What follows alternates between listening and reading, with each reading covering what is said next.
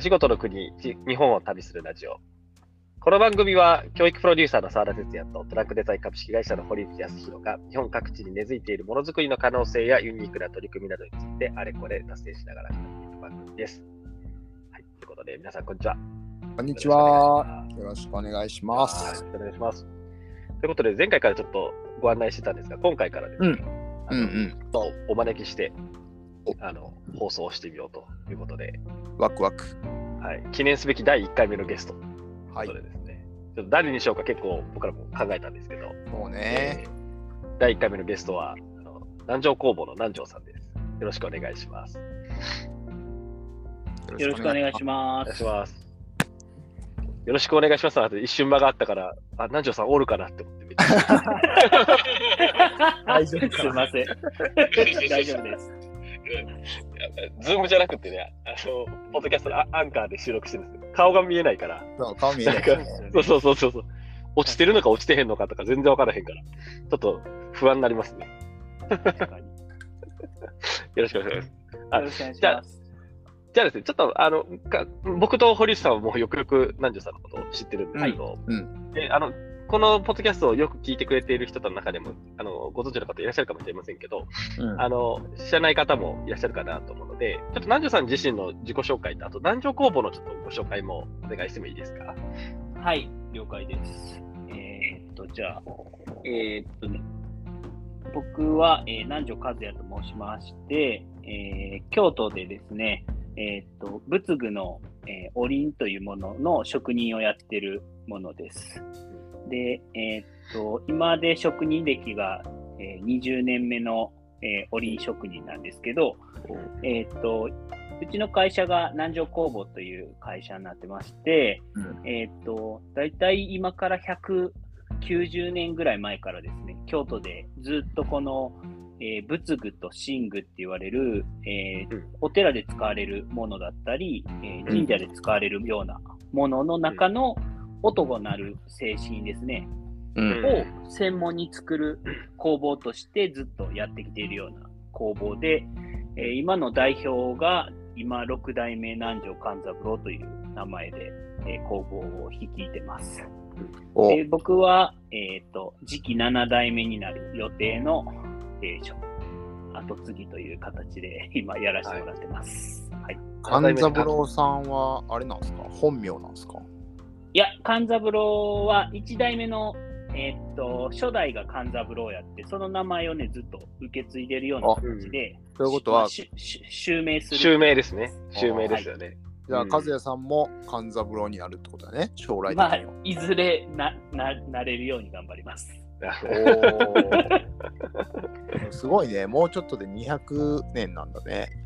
そうなんですよ。まあ、ねそれも、なんか、あの、一番古い作品自体が1839年っていう年号が入ったものが、うん祇園祭の鐘で残ってるので、まあ、そこから数えて、だいたい190年弱ぐらいだと思うんですけど、おなので。なんか、まあ、そこを踏まえると、あの、もうちょい前からは絶対そう公募として立ち上がってたっていうので、うんうんうんうんなので、まあ、200円いってるかもしれないんですけど、まあ、うん。大体100年、190年余りぐらいかなっていう感じで。なるほど。うん。はいなるほど。まあ、ちょっとね、多分お、おりんって言われても、わかんない人もいるかもしれないですよね。うん。はい。うんあのまあ、仏壇の前のところでチーンってなってるものっていうのが一番多分分かりやすい表現かなっ。そうですね、そうですね。はいあのチーンってやつな。鳴らしたことがある人がどれぐらいいるのかなって、ちょっと最近思ったりしますけどね。そうですねな鳴り物というのを作ってらっしゃる。まあ、あとは、まあ、京都だと有名なのは、あのうん祇園祭りで、こんちきちんって言われる、あの、おえー林金って言われる、まあ、はいはい、はい。音、鉾とか山の上で、あの、お祭りの林方っていう演奏する方が鳴らしてる鐘の部分を僕らは作らせてもらってるんですけど、うんまあ、あの、あの辺のものとおりんは一緒の素材でできてるので、うんあ、そうなんですね。そうなんですよ。で、まあ、あれはあの神社関係のものなんで、神具って言われる神様の道具なんですけど、はいはいはいはい。おりおりんの方は、えっと仏教の中で使われるものなんで、仏具って言われるじゃんはいはいはい。ものになります。なるほど。なるほど。これちなみに南條さんのところみたいに、こういう、えっ、と、仏具や寝具の鳴り物をはい。作られてる工房って、えーまあ、京都にいくつかあるんですか？京都はですね、えっと、今は、えっと、にうち合わせて2件しかないですね。もうああ、うーん。なるほど。京都全ですら国的に見たら？全国的に見ると、富山の、えー高岡っていう同期の町が結構仏具の生産地としては盛んな場所なので、うんまあ、そこには結構何軒かあるとは思うんですけど、うーん。あんまり僕らの業界的にはその作り手があんまり表に出てこない業界でもあるので、うん。いや、そうね。あんまりね、その工房の詳細をババンと出てるようなところがなくて、実際ど,、うどれぐらいの数があるかわかんないんですけど、でもかなり、あの、それ、専門で作ってる工房っていうのはかなり少ないと思いますね。その仏具の中のロットの一つとして鳴り物があるっていう会社もあるので、はいはいなんか音が鳴るものしか作りませんみたいな会社はあんまりないと思います。なるほど。はい。うーん。いやーまあ、その中でも南條さんとかはね、鳴り物でもその、まあ、木魚とかももちろんあるわけじゃないですか。鳴り物って言われるものがね。そうですねその。中でももう、おりん専門だもんね。そうですね。金属のせあの鳴り物専門なので、あの僕らはそうですね、もうずっと一番たくさん量を作ってるのはおりんがやっぱりおりんと言われるものが一番多くて、まあ、ほとんどが一般家庭用の仏壇の前で使われるサイズのものをたくさん作っているので、うん。うん。そうですね、まあ、それを、そればっかり作ってる会社っていうのはなかなか珍しい方やと思います。そうですよね。うん。まあ、そんな南條さんと僕と堀内くんが初めて会ったのは、あの、僕と堀内くんがは、あるんですけど、2018年のジャパンブランドプロデューススクールというスクールをはい。やらせてもらっている中の第1期生として、あのはい。参加してくださっていて、でその時、はあの、堀内さんはね、メンターというか、講師役で、あ、講師としてはい。いらっしゃっていて、はい、そこでお会いして、うん。あの、で、以来の、あの、なんだかんだ、あーなんで、かれこれ4年ぐらいお付き合いをさせていただいてるわけなんですけど、そう。ね、で第1回目のこのゲストとして誰にしようかなっていうことをちょっと僕らも考えてたときに、なんか色、もう、なんかこの4年間で僕らが、なんかよく見ていた人たちの中で一番なんかいろんなことにチャレンジしている作り手の方って誰かなっていうのを考えたときに、ううんん、ややっぱ南條さんだよねっていうようなところが結構一致して、うん。で、あの、ちょっと南條さんぜひお聞きして、あおお呼びしてお話聞こう。まあ、ちょっとこの後でその、あのーチャどういうチャレンジされてらっしゃるのかとかも、ねほりはほりとちょっと聞いていければなというふうに思ってるんですけど、うん。あの、まあ、そもそもちょっと、南條さんとその、おりんとの出会いのところも結構面白いなというふうに思ってるので、はい、はい、そう。あの、まあ、南條さん、あの、先にちょっと僕の方で言うと、あの、向こう、向こう養子というかね、あの、はい、はい、そうです。そうですあの、奥様の実家がおりんの工房だったというところで、はい、そ、そこにこう、あの、お婿さんとしてこう入っていったっていう、まあなんかそういうちょっと変わった、あの、経歴もお持ちだったりするんですけど、もともとなんかどんなことされていて、どうどうやっておりんと出会ったのか、ちょっとまた、あの、紹介してもらってもいいですか？はい。えーっと、まあ僕、あの、ずっと子供の頃からずっと水泳と、えー料理がめっちゃ好きな子供やったんですけど、あ水泳が来たんですね。俺ちょっとそれ初めて知ったから。俺も初めて知ったそうなんや。もう、そうなんですよ。もう、あの、めっちゃちっちゃい頃から高校卒業まではずっと水泳ばっかりやってて、えーそうなんですね。それ以外に唯一好きなことが料理やったので、うんはいはいはい。あの、もう、本当に高校行かんと料理人になりたいみたいなぐらいの、あの、子供やったんですけど、えー、子供の頃から料理が好きって結構よっぽどっすね。そうですね。なんか小学校の、なんかなそういう影響あったんですか？いや、何があれやったんかあんま覚えてないんですけど、でも小学校のあの卒業アルバムね、卒業作文に、あのうん。将来の夢はコックさんっていう、へ ココックかす水泳のオリンピック選手って書いてましたね。っていうぐらいその2つが好きやったっていう子供やったんで、なるほど。あの高校卒業してそのまま料理に料理の道に入ったんですけど、うんうん。まあなんか、料理、あの、逆にすもう好きで好きでっていう感じでやってたので、なんかそこに、あの、そこに仕事としてのこう、自分のやりたくないこととかが絡んでくるのがすごい途中で嫌になっちゃって、うん。こう、なんていうんですかね、お金が絡んだりもするじゃないですか、コスト計算であったりとか。はいまあまあね。なんかまあ、その、まあね、そのお客さんに料理を出すっていうことに対しての部分っていうのが自分の中で、なんか、しんどくなっちゃった部分があって、うん。一回料理をやめ、一回やめようというか、一回ちょっとストップしようっていう感じで仕事を辞めちゃった時期があったんですけど、うん。おその時期にたまたま、あのお付き合いしてたのが今の奥さんで、はいあー。ーなるほど、でなるほど。なんか全然僕、伝統工芸のこととか、ものづくりのこととか、ほとんど知らなくて、本当に自分の好きなことばっかり考えるような人間やったので、うん。なんかそういうものづくりに触れるっていうのも、まあ料理、料理作り、料理のことしかあんま触れたことなかったっていうのもあって、なんかその時に奥さんにその自分の家業のことをちょろっと聞いてたっていうのもあって、なんかううん。んうん。うん。全く鋳造っていう仕事とか、その仏具の折りっていうのがどういう仕事なのかっていうのは全く分からずっうんていう感じだったそうですん。ですけど、よね。うん。一体どんなことしてんやろみたいな感じではあったんですけど、なんかまあ、すごい昔からやってて、すごく、あの、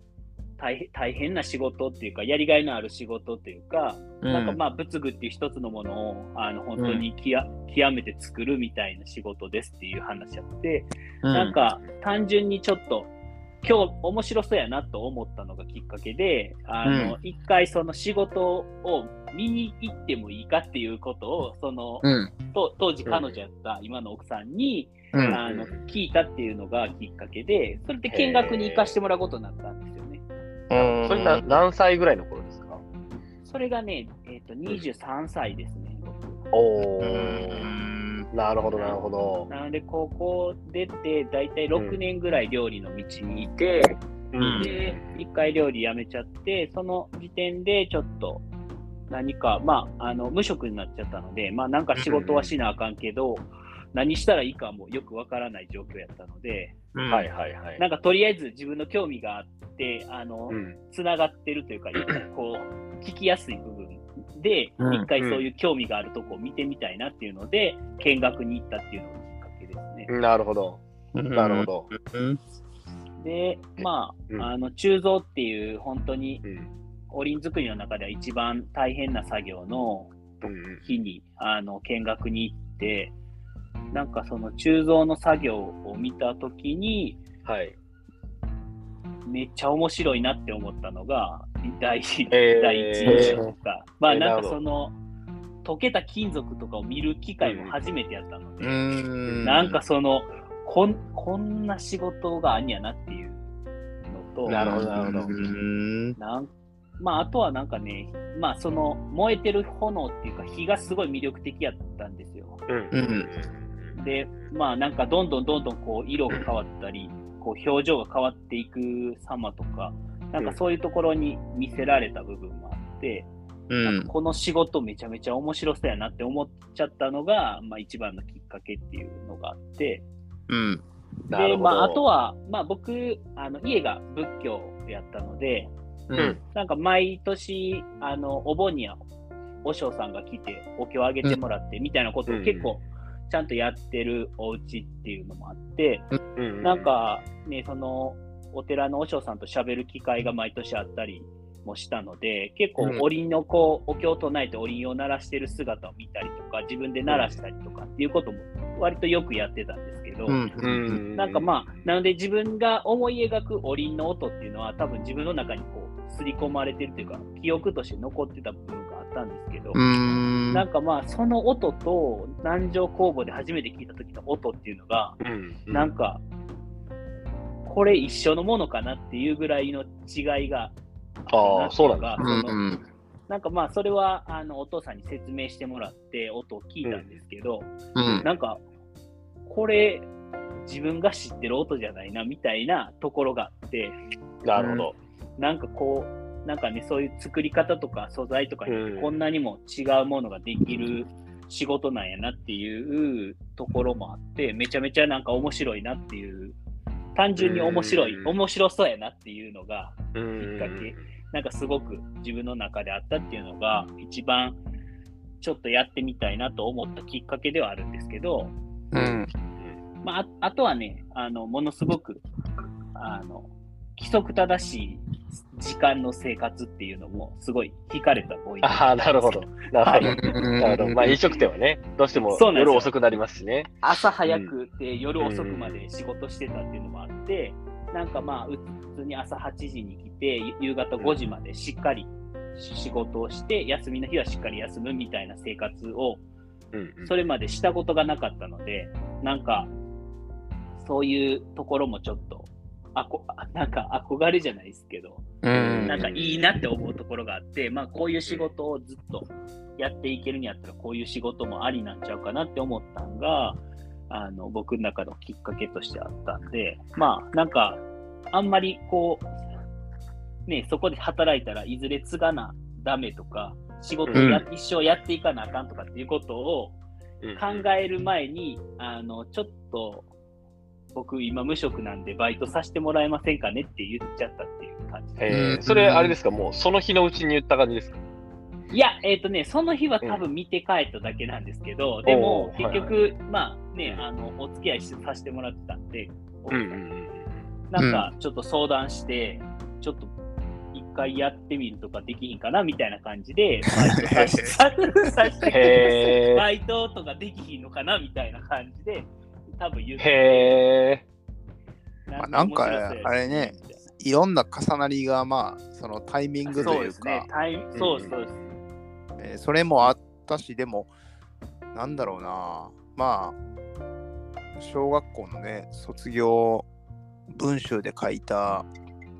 和也少年からすると、はい将来、おりんの職人になってるとはまさか思ってはない。ー本当だよね。思ってないもう全くね、選択肢になかった。いや、そうなんですよ。うーん。んでもまあ、職人の道って、まあ僕も何度かあの工房にはね、行かせてもらって、まあ、鋳造の現場も見させてもらってますけど、うんすっごい大変じゃないですか。そうですね。あだからなんかそれをこうやりたいって思うとか自分に合うっていう人ってだいぶこうフィットしてないとなんかこう感覚的にやっぱきついなって思うことももちろんあるしそうですね。でもなんかこうつうまく作れた時に喜びがあるからこう職人さんってなんだろう毎日のこう励みになるというか、うんあそういうのがあるのかなと思うんだけどもなんかそこがこう、うん、料理人を目指してた人がまあ料理人もね 職人って職人なんだけど、そうですね。またちょっと違います。なるほどね。今のちょっと話で言うと、まあ、結構このポッドキャスト聞いてくださってる方々、あの割と20代の方とかも多くて、で、その作り手、ものづくり、地域でものづくりされてらっしゃる方と、なんかどう関わっていくかなっていうことを考えている人も結構いるなと思うんですけど、で、要は、な南條さんの場合だと、あのまあ、面白いものづくりに出会って、あ僕も作る側に回ろうって言って、こう、弟子入りする わけじゃないですか。そうですね。はいはいはい。ででぼ僕は割と、なんかそういうのを見たときに、わ、俺には無理やって結構思っちゃうんですよ。あの、まあ俺もそう思うわ。大変そう、難しそうって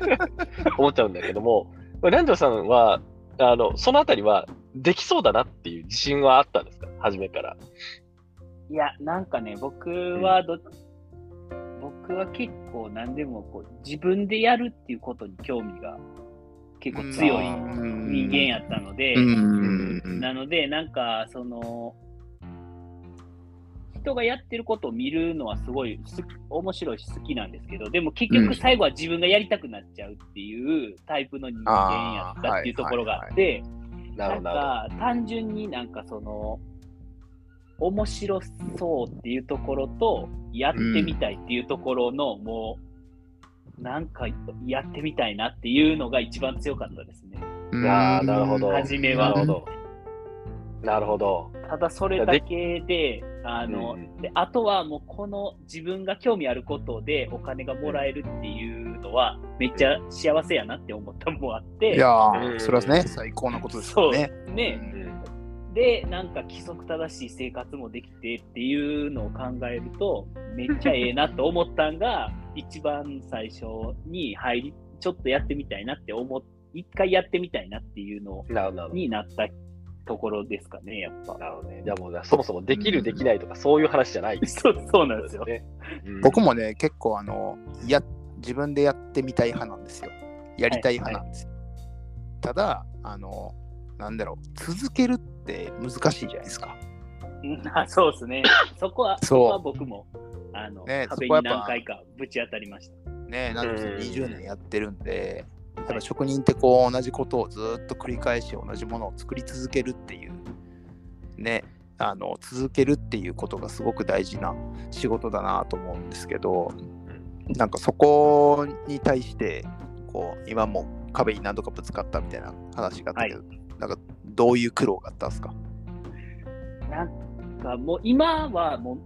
全くないんですよ。続けるっていうことに対しての、うんうんうんうん。なんかしんどさとかもないし、むしろ、うん。あの、続けたいと思ってる部分の方が強いので、なんか全然そういうことないんですけど、やっぱ入って3、4年目ぐらいまでは、うん。あの定期的に、俺この仕事、ええんかなって思う時期が。まあ、そうなんですね。結構ね、そうなんや。あのこうななんか周期的にやってくるんですよね。ふと自分の考えの中で、なんか、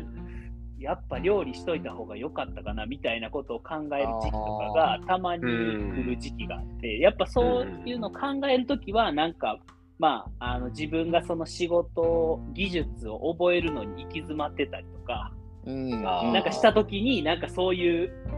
あの思いがふとこう出てきたりはしたことはあるんですけど、うん。うん。なんかね、料理と一番違った点っていうのが、そのうん。料理はある意味レシピがあって、ちゃんと。うん。うん。まあ、レシピを見て、まあ、作り、作ったはる、ね、ややっぱ先輩であったり、シェフだったりっていうのを、こう、見よう見まねでも、分量をちゃんと測りながら、まあ、あの、うんね、焼き方とか、まあ、煮込み方とかっていうのも、大体、まあ、時間とか、う火の加減とかっていうのをちゃんと、あの、メモを取って真似していけば、そこそこの味にはなると思うんですよ。うん。もう絶対ま,、ずくて食べれないみたいなことはなかないと思うんですけど、うんはい、はい。なんか、おりんの僕が入って、その、初め勉強していく中で、こう、うん。型を作ったりとか、削ったりっていう作業をやったときに、うん見よう見まねでやっても全く一緒のようにできひんっていう時間が結構あって、なるほど。なぜできひんのかもわかんないみたいな時がうん。結構あったんですよね、初めのうち。うん。で、なんか、できそうやけど、全然できてないみたいなことが結構あって、なんかそこの壁を、まあ、それはもう本当に数をこなしてこそ乗り越えられる部分やったんですけど、うん。でも、ね、料理と比べちゃったりすると、なんかなんでできひんのか自分でも理理解できひんまま、こう、もやもやした時間が結構流れていくみたいな時もあって、うん。なんかこれやってて面白いんかなとか、なんかこう、うん。なんかここれずっと続けられるんかなとかっていうふうに思うことはあったりもしたんで、うん。なんかでも、ね、それでもなんだかんだとやっぱやめずに続ける中でちょっとずつ成長していくっていうことがあって、まああとは、あの、うちに今80歳のおじいちゃんと職人さんが一人今でもいるんですけど、はい。まあ、その方の口癖で、なんか、あの、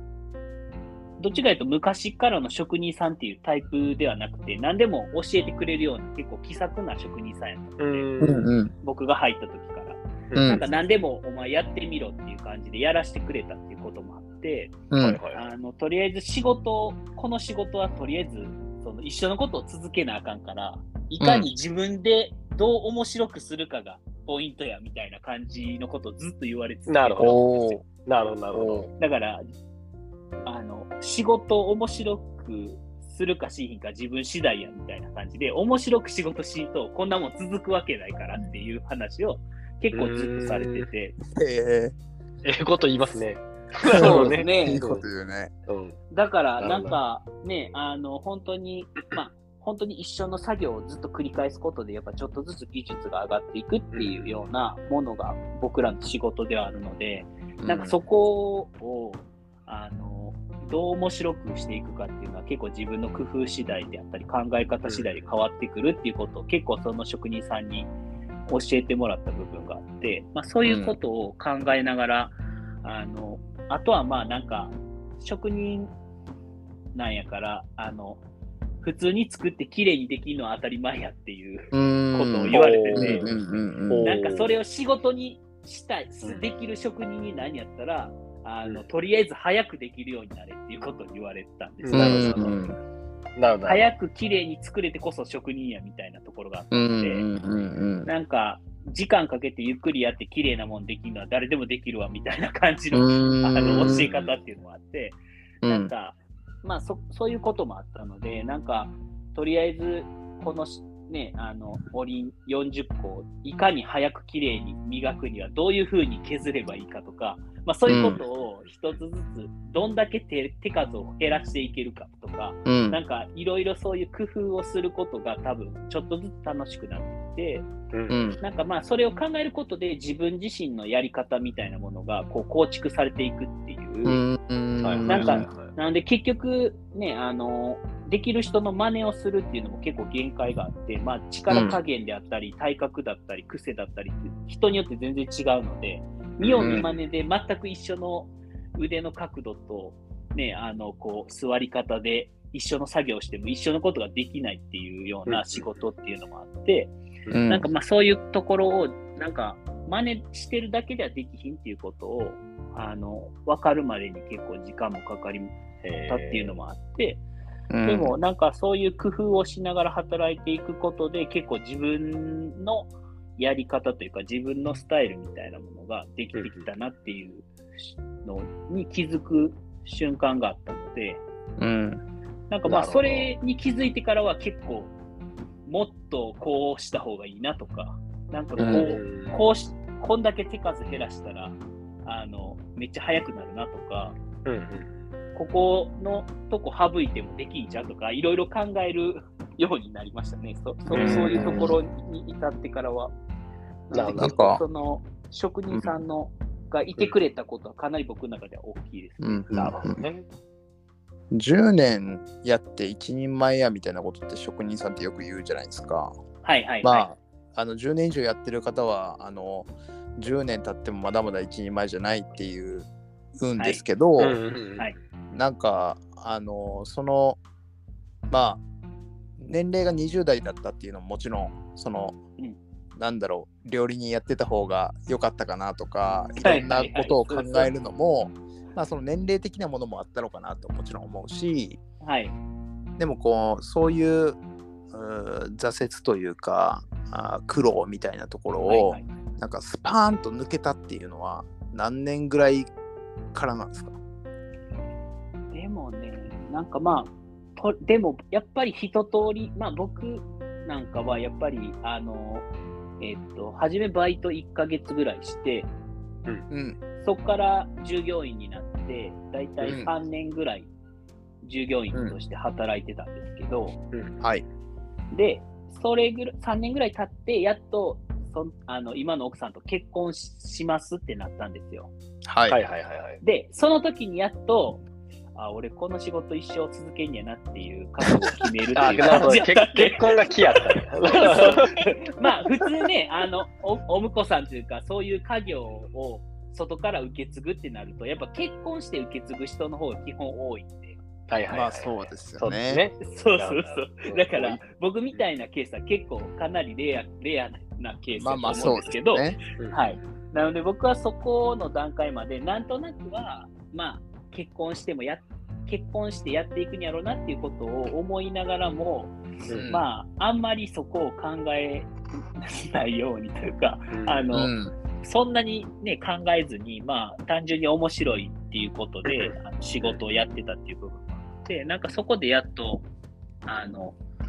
けこの仕事をずっと継いでいくっていうのもあったんで、まあ、それを覚悟して継ぐってなった時に、やっぱり、なんかまあ全部の仕事、工程を全部自分でできるようにならないとダメっていうのもはい思うようになったというか、つ基本、継ぐ以上はね。うんそうです、そうです。ななんかまあ僕、うちの工房自体が基本な、工房の中で分業制になってるんで、まあ、この持ち場の職人さんみたいなのが結構決まってる部分があって、うん。なんかまあ初めのうちはできることが限られてるので、まあ、あの簡単な仕事をずっとやり続けるっていう感じなんですけど、うん。で、大体全部の仕事を覚えるのに10年から15年ぐらいかかるんちゃうかって言われてたんで、うんそうですよね。結構工程ありますもんね、オリンって。そうなんです。かなり工程があるので、まあ全部覚えるのはかなりかかるでっていうふうに言われてて、まあうんでも、僕が大体一通り、おりん作りに関してだけで言うと、やっぱ、でも10年ぐらいはかかりましたかね。なるほど。うん。その10年っていうのは、そのまあ、単純に工程として、なんかこう、全部の工程できるようになるなのか、あるいはその、南城工房って、今日ちょっとまだお音の話はしてないんだけれども、はいはいはいあの、まあ、そとてもその美しい音色にこだわってるじゃないですか。はいはい。で、その、なんか自分が思うような音色が出せるように、狙った音が出せるようになるのに10年ぐらいっていう感じなんですかど、どんな感じなんですか？えーっとね、まあ、一通りの工程が全部できるようになるっていうのは、まあ、うん。あの、そこはできるようになってるんですけど、うんうんなんか、まあ、ここをこういうふうにすれば、あの、なんか、まあ、僕らの仕事、あんまりこう、なんか正解の方程式みたいなものがあるわけではなくて、あのうん。基本的に勘職人の勘に頼ってる部分がすごく多い仕事なので、特に鋳造とかに関しては、まあ、うん。あの金属の温度が測れないであったりとか、うん。あうのん。まあ、ね、型、その工程によって焼くタイミングとか、その型を冷ますタイミングであったりとかっていうのも、基本的にはあのあんまりデータがなくて、ほとんど勘でやるような仕事だったので、まあ、その辺を覚えるのにやっぱすごく時間がかかるっていうて、うん。そこをうまくコントロールできるようになってきたのが、やっとその 10, 10年目ぐらいとかなるほど。って感じですかね。なんかいまだに、でも正解ははっきりわからないので、いまだにこう、なんか考えながらやってる部分はありますけど。う、ん。でもなんとなくこうやったら失敗が少なくなるなっていうのが分かってきたっていうのが10年ぐらいっていうのと、あと、なんか、まあ、10年ぐらい経って、ちょっとその仕事をすることに対して余裕が出てきたみたいなところはあったかもしれないですね。なるほど。なるほど。はい。いやー、ちょっとお奥深さですね、これがね。奥深いね。えー、すごいな、というところで、ちょっとここまで、あの、南條さんがどうやって職人になっていったのかっていう話を聞いていたんで、まあちょっとここまでを、まず第1部ということで、一旦ちょっと区切ろうかなと思います。はい。はい。はい